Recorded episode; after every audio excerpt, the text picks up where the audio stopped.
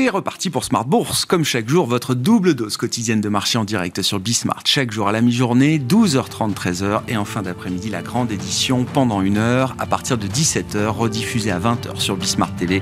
Émission que vous retrouvez chaque jour en replay sur bismart.fr et en podcast sur l'ensemble de vos plateformes. Au sommaire de cette édition de la mi-journée, les taux qui sont remis sous tension sur les marchés euh, obligataires, notamment la partie courte, les taux à deux ans aux États-Unis, en Europe, au Royaume-Uni se à nouveau sur la séance du jour dans le sillage des minutes de la Fed, le compte rendu de la dernière réunion de politique monétaire de la Fed qui a été publié hier soir et qui confirme l'idée que après un statu quo au mois de juin, la Fed semble prête à poursuivre ses ajustements à la hausse pour ses taux directeurs, quoiqu'à un rythme moins soutenu euh, évidemment que ce qu'on a pu observer depuis euh, un peu plus euh, d'un an. Ainsi, le marché a sans doute la confirmation que la prochaine réunion de la Fed, fin juillet, verra une nouvelle hausse de taux de 25 points base délivrés par les banquiers euh, centraux euh, américains. C'est en tout cas l'hypothèse centrale des marchés euh, aujourd'hui. On voit que ces tensions sur les marchés obligataires accélèrent les prises de profit sur les marchés actions avec un, repricing effectivement qui se joue depuis quelques séances maintenant. Hein. Le mois de juillet pour l'instant affiche un, carton plein dans le rouge, j'allais dire, sur les premières séances de ce, de ce nouveau mois et de ce nouveau semestre avec une baisse un peu plus appuyée d'ailleurs aujourd'hui pour les indices européens avec un Eurostock 50 qui recule d'un et demi pour cent à mi-séance. Et puis sur le front statistique, la journée sera euh, chargée avec beaucoup euh, d'enquêtes euh, emploi aux États-Unis à suivre au cours de cet après-midi. Nous aurons l'enquête ADP pour les créations d'emplois dans le secteur privé, l'enquête JOLTS sur les ouvertures de postes, les postes vacants aux États-Unis, et puis l'enquête d'activité également dans le secteur des services, l'ISM Service, pour le mois de juin qui sera publié également cet après-midi aux États-Unis.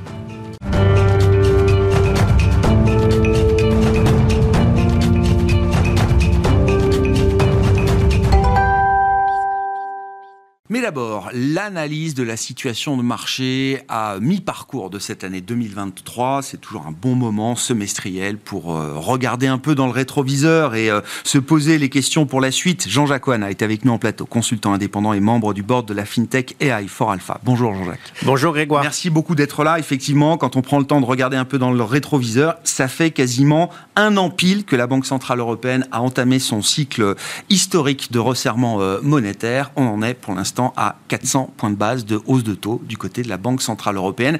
Et j'ai envie de dire, c'est rien en cours. Absolument. Quand on regarde finalement l'événement le plus important, euh, euh, hormis euh, finalement les, méandres de l'actualité financière, et puis, et puis la hausse des bourses et en particulier le rebond des valeurs technologiques et, des valeurs de croissance cette année, finalement c'est les taux d'intérêt. Hmm. Donc ce qui s'est passé est édifiant puisque finalement, euh, quand on regarde les banques centrales des pays développés, à l'exception de la Banque du Japon, euh, c'est une exception notable, euh, on a des hausses extrêmement rapides et brutales et inédites dans l'histoire financière depuis les années 80. Il faut remonter aux années 80 pour voir des hausses de taux aussi rapides. Mmh. Et en effet, après finalement 8 ans de taux zéro ou nul ou négatif en Europe, eh bien, la BCE a monté ses taux de 400 points de base en une seule année, puisque ça fait pile un an que euh, finalement la, BCE avait surpris euh, en remontant les taux, avait défié euh, toutes les anticipations finalement de persistance des taux nuls, en relevant son taux directeur de 50 points de base. À l'époque, c'était déjà important, et en réalité, ce n'était que le prélude à un resserrement monétaire beaucoup plus appuyé et qui ne concerne pas que la BCE, puisqu'on est à 5% au Royaume-Uni, on est à 5% euh, aux États-Unis. Et euh, ce qu'il faut noter, c'est que finalement, depuis ce resserrement monétaire, le marché est constamment surpris, non seulement par l'amplitude des hausses, ça c'était au départ, maintenant, deuxièmement, par la durée de ce resserrement monétaire, c'est-à-dire qu'au début de l'année, je rappelle qu'on était euh, plutôt sur un plateau et puis même euh, des baisses de taux euh, de la Fed en début d'année, enfin qui devaient être délivrées surtout après. oui, à partir au moment où on se parle. Voilà, voilà, au moment. La réunion de juillet aurait pu être une réunion peut-être de baisse de taux. C'est ce qu'anticipaient les marchés et surtout au moment où SVB, je rappelle, hmm. et où il y a eu plusieurs banques américaines. Hmm des petites banques euh, américaines et, euh, et, Crédit Suisse euh, ont fait défaut et ont été sauvées. Et, bien, et bien finalement, enfin, pas toutes fait défaut, mais elles ont été sauvées par les banques centrales notamment. Et bien, on anticipait des baisses de taux de la, la Réserve fédérale. Et en fait, c'est bien le contraire qui va se produire puisque vraisemblablement, euh, la Réserve fédérale va poursuivre son mouvement de resserrement avec une, voire deux hausses de taux euh, d'ici la fin de l'année. Maintenant, c'est ce qui est anticipé par les marchés. Mm. Donc, en, réalité, sur les taux, on est, on est passé sur le taux 2 ans pour avoir cette idée en tête de 5,20 avant SVB à 3,80 après le défaut des SVB. On est revenu à 5. Voilà. On est revenu à 5. Donc, finalement, on voit qu'il y a l'ancrage il est à la hausse des taux. Mm. Et puis c'est pas seulement la hausse des taux, puisque quand on, il faut remettre ça dans une perspective plus large de resserrement. Quand on regarde les bilans des banques centrales, aussi bien celui de la Fed, euh, il a commencé encore à se réduire et on a effacé toute la hausse du bilan qu'il y avait eu après post-SVB. Se rappelle juste, petite parenthèse, hein, euh, les commentaires à l'époque, c'était « Oh là là, ça y est, la Fed relance le QI, on vous l'avait dit, la Fed n'arrivera jamais à réduire son bilan, au moindre pépin, on va refaire tourner la planche à billets, etc. etc. » Trois mois après, tout ça a été effacé. Exactement. Ça montre la volonté hein, quand même. Hein. Et sur la Banque Centrale Européenne, c'est encore plus impressionnant, puisque là, on a une baisse continue du bilan et, qui maintenant s'accentue parce qu'il y a des remboursements de TLTRO euh, de, des, banques, des, prêts qui avaient été pris euh, à taux zéro et qui ne sont pas évidemment qui ne sont pas renouvelés, qui ne sont pas réinjectés et donc le bilan euh, de la Banque centrale européenne baisse continuellement et désormais plus rapidement qu'auparavant. Donc on a un mouvement de resserrement. des banques centrales qui, qui, qui s'opèrent maintenant de manière mesurée, qui n'est plus aussi euh, évidemment brutal qu'auparavant. C'est des petits ajustements de 25 points de base sur le front des taux et un resserrement continuel par la baisse du bilan. Face à ça, sur les 12-18 derniers mois, euh, on a cessé d'être surpris par la résilience économique qu'on a pu euh, observer en Europe, aux États-Unis euh, notamment. Alors avec le passage de relais de l'industrie vers les services, etc. Hein, tous ces mouvements qui sont encore les, les scories de la période euh, de la période Covid. On a vu un certain nombre d'événements financiers. Alors on a cité SVB, mais on peut remonter avant cela à la crise des fonds de pension britanniques au mois d'octobre, la faillite de FTX également dans le monde, dans la sphère, dans la sphère crypto, qui ont été aussi des petits canaris dans la mine, mais auxquels les marchés ont parfaitement survécu euh, jusqu'à présent, si je puis dire, euh, Jean-Jacques. Pour autant, vous dites, on ne peut pas évacuer quand même l'idée que ce choc monétaire euh, historique va continuer d'avoir des effets et peut-être même que le plein effet de ce choc monétaire est encore à venir 12-18 mois après le début de ces cycles de hausse d'auto. Clairement oui parce que en fait le resserrement est, dans sa rapidité sans précédent euh, au, cours des, 20-30 dernières années. Et donc, euh, il va falloir regarder de près euh, les conséquences de ce resserrement. on peut d'ores et déjà esquisser quelques conséquences, à la fois sur le front économique, sur le front financier. D'abord, sur le front économique, il y a clairement un secteur qui en subit les conséquences dès aujourd'hui, c'est l'immobilier. Mm-hmm.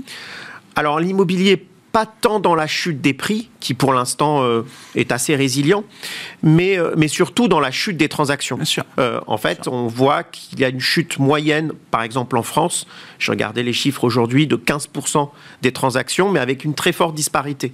On va être selon les zones, des transactions qui sont résilientes dans certaines zones et un effondrement des transactions dans d'autres zones. Mhm. Et puis des disparités aussi en, termes de, de, de secteurs.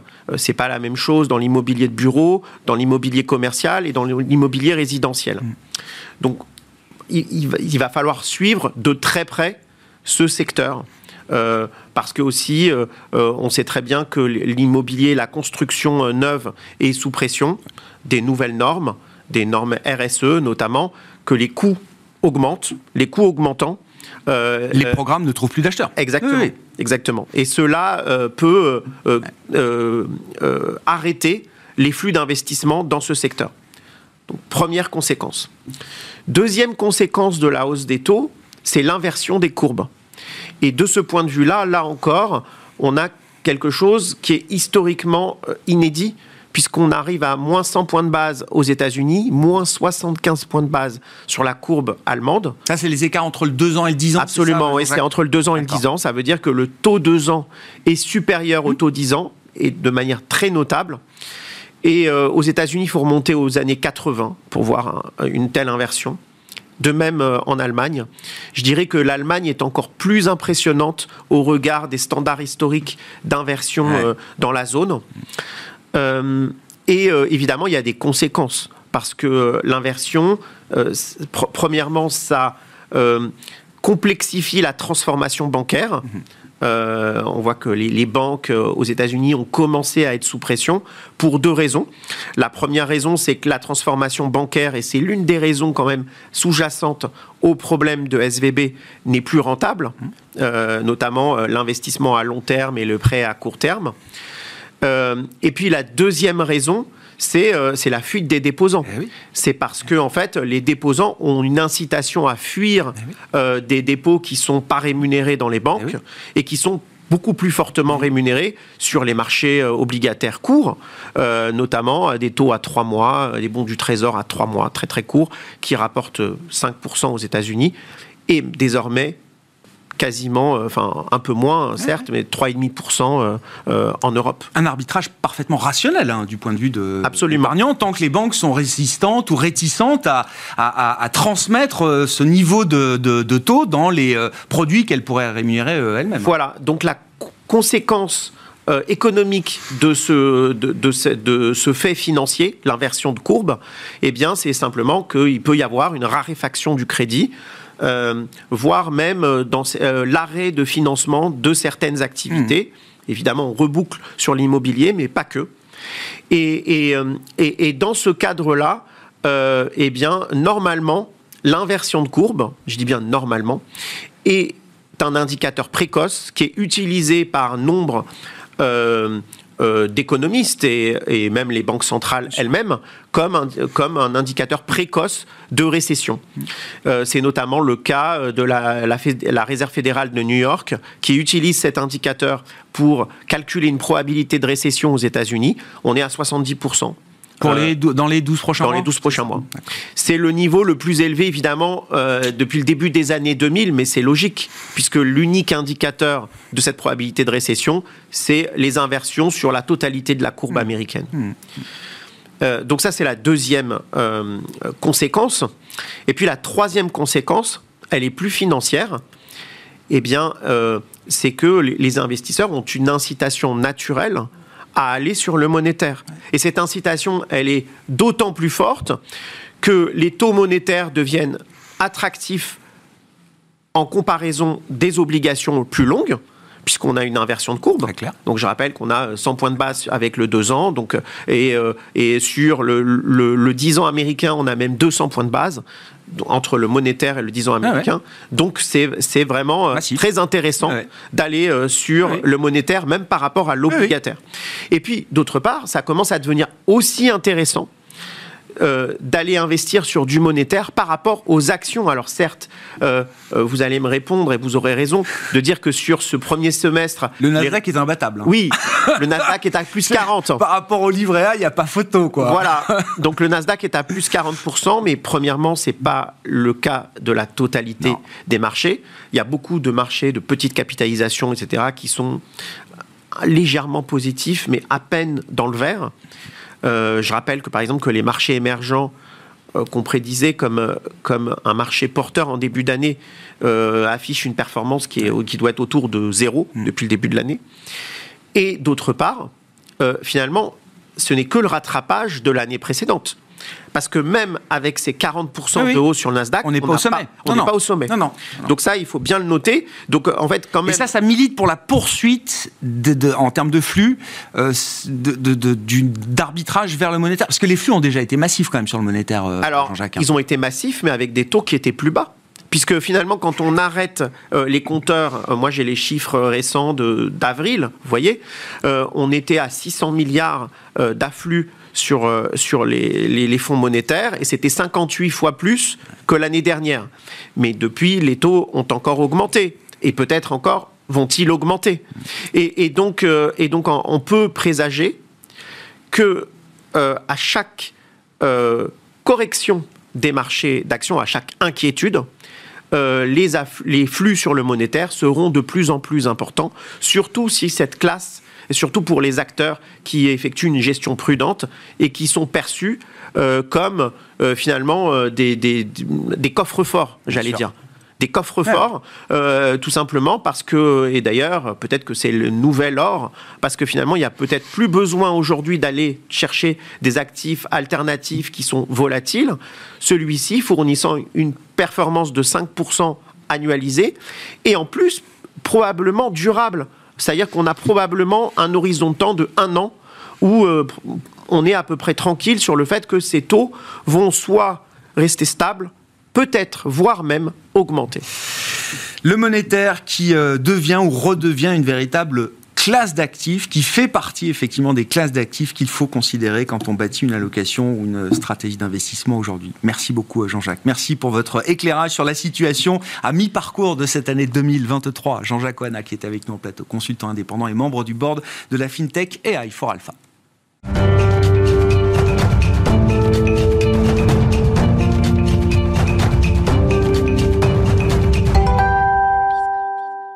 Et puis au démarrage de la euh, visite officielle de Janet Yellen en Chine aujourd'hui, revenons sur les dernières annonces de, Pékin en matière de contrôle des exportations de métaux critiques, à savoir le germanium et le gallium. Les annonces ont été faites cette semaine. Nous y revions hier avec Benjamin Louvet, le responsable des gestions matières premières d'Ophi Invest Asset Management. Le gallium et, le germanium sont deux euh, métaux qui font partie de ce qu'on appelle les terres rares. C'est un groupe de 17 métaux qui sont disponibles en toute petite quantité, mais qui ont des propriétés physiques très spécifiques, qu'on utilise notamment dans les super aimants pour euh, compacter la taille des moteurs. Par exemple, il y en a dans les moteurs de vos rétroviseurs, euh, des, terres rares. Et le gallium et le, germanium ont des propriétés spécifiques qui font que le gallium, on l'utilise beaucoup dans le photovoltaïque, dans les LED, euh, dans des applications comme ça. Le, germanium euh, est utilisé euh, pour d'autres applications des technologies bas carbone. Donc pas mal d'applications, de, surtout aujourd'hui dans ces technologies bas carbone, ce qui pourrait contrarier quelque part nos, nos, transition. développement et notre transition. Mm. Et c'est bien là-dessus que joue la Chine. En fait, l'enjeu pour elle financier est assez faible parce que euh, s'ils sont ultra dominants sur ce marché, hein, puisqu'il y a encore quelques mois, euh, la Chine produisait et raffinait à peu près 90% des terres rares. Aujourd'hui, on a déjà bien baissé, on est plutôt qu'à plus qu'à 70% parce que les pays autres ont découvert cette dépendance. Euh, Guillaume Pitron en parlait dans son livre La guerre rares il y a quelques années. Euh, les, Américains se sont rendus compte que les super aimants qu'ils utilisaient dans les, chasseurs, euh, dans, les, dans leurs avions de chasse, étaient faits en Chine. C'est ce qu'on m'a expliqué. Là, il y, a, plein d'applications militaires de défense qui sont issues, générées, enfin, qui ont besoin de ces, métaux. On a besoin aussi du germanium, par exemple, dans la fibre optique ou dans les systèmes infrarouges. Donc, pour, pour les, systèmes d'armement, c'est important. Et, et quand l'armée américaine s'est posé la question de démonter ces aimants pour voir s'il y avait des mécanismes d'espionnage dedans. Il est remplacé par d'autres super aimants pas faits en Chine. Quand ils ont vu le coup, ils ont dit non, mais la prochaine génération, on, prendra des super aimants faits, chez nous, mais on va pas démonter cela. Et depuis, d'ailleurs, les États-Unis ont rouvert une mine de terre rare à, Mountain Pass. Ils sont en train de la rouvrir. Et c'est tellement stratégique, Grégoire, que le Pentagone est impliqué dans le projet. Euh, mais L'avantage des terres, euh, juste pour rappeler, vous me corrigez, mais les terres rares portent très mal leur nom, puisque ce sont des terres et des métaux. Oui, c'est ça, ou, des métaux, mais ce sont des mines. C'est ça, voilà. Elles qui sont, absolument pas rares. Simplement, leur exploitation est coûteuse, euh, demande beaucoup de main d'œuvre, c'est assez polluant, euh, et ce qui fait qu'on a décidé de ne pas les exploiter. Mais il y a des ressources de terres rares qui sont plutôt bien réparties dans le monde. Mmh. Et juste pour mémoire, dans les années 70, le plus gros producteur de terres rares au monde, c'était un tout petit pays qui s'appelle les États-Unis. Et le plus gros raffineur de terres rares dans, dans les années 80, c'était un autre tout petit pays qui s'appelle la France euh, Rhône Poulenc, à côté de, La Rochelle, avait euh, une usine de raffinage de terres rares qui raffinait plus de 50% des terres rares du monde. Les besoins à l'époque mondiaux étaient peut-être pas les mêmes. Euh. Ils étaient beaucoup plus faibles, mais c'est pour montrer qu'on avait la technologie. Simplement, c'était polluant, c'était beaucoup moins cher à faire faire en Chine. Donc, on a délégué tout ça à la Chine. Aujourd'hui, on se pose la question de revenir, mais on a un autre problème, Grégoire, c'est que l'Agence internationale à l'énergie le rappelait récemment dans un rapport Aujourd'hui, en moyenne, développer une nouvelle mine dans le monde, ça prend 16 ans.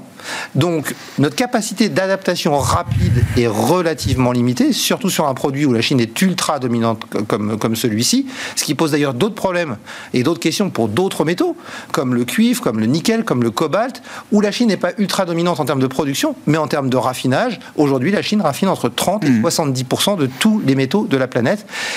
Les Chinois se sont vus sanctionnés par les Américains sur l'approvisionnement en microprocesseurs. Eh bien, ils répondent juste avant le voyage, le déplacement de Janet Yellen en Chine.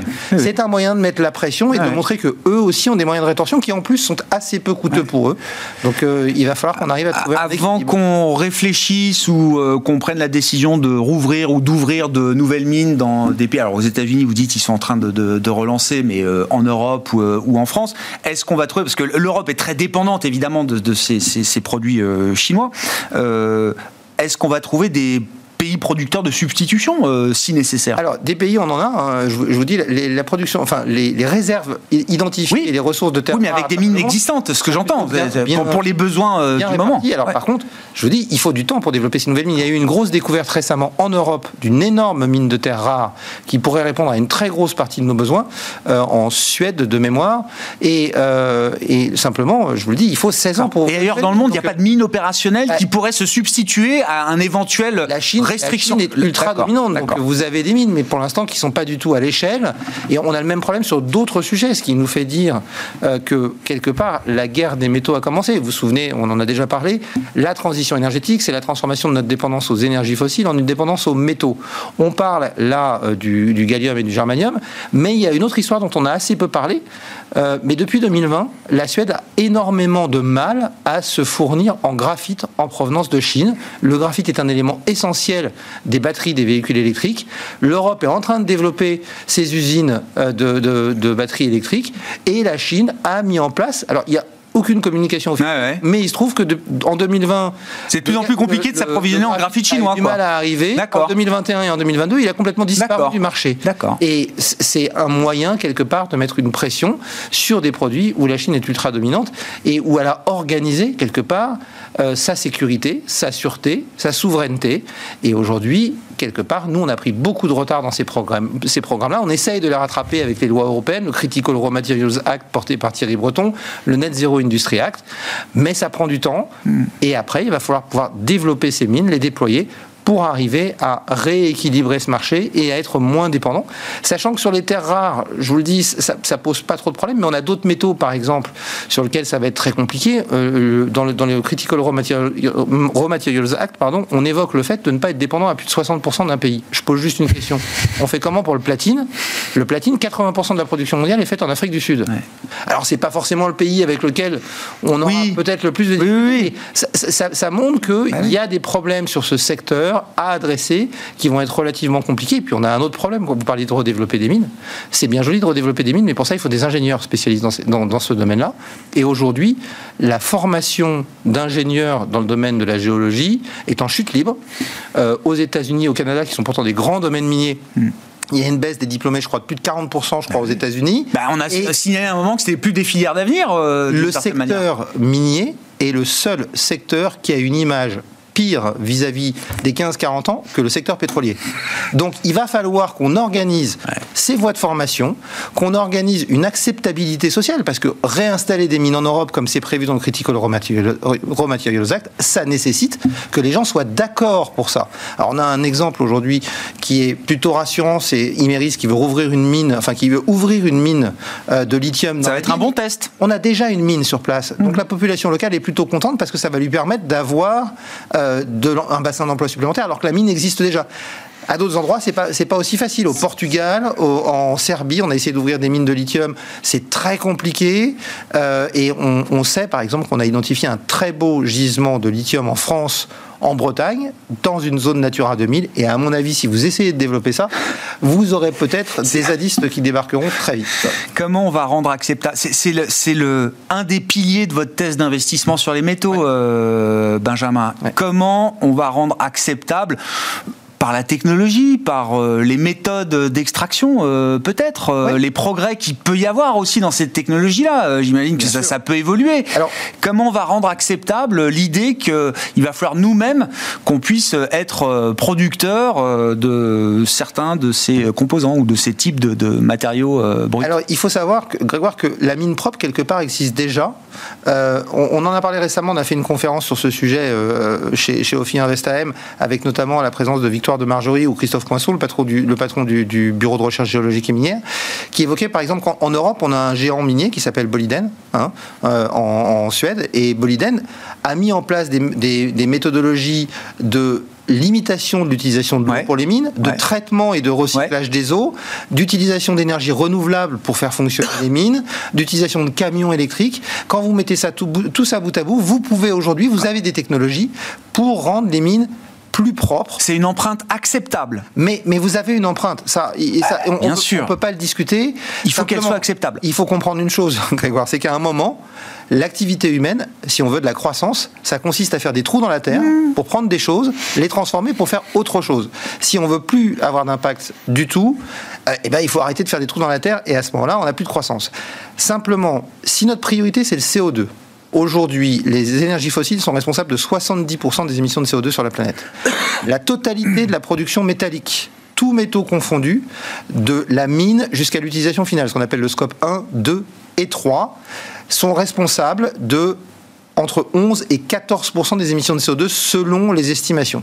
Si notre priorité c'est le CO2, il n'y a pas photo. Les énergies renouvelables utilisent certes beaucoup de métaux, mais l'impact en termes de CO2 sera beaucoup moins important que l'impact qu'on aura sur euh, l'utilisation d'énergie fossile, sachant que dans ces 14 il y a 70% qui viennent de l'acier qu'on est en train d'essayer de décarboner avec de l'électricité et de l'hydrogène, et 22% qui viennent de l'aluminium où on essaye aussi de décarboner. Si vous enlevez tout ça, tous les autres métaux ensemble sont responsables de 1 à 4% des émissions de CO2 de la planète. Donc c'est un gain. ça, oui. on peut faire un monde sans carbone je pense que le, choix est très vite euh, euh, fait et simplement il va falloir mettre en place tout ce qu'il faut pour pouvoir bien. mettre ces mines.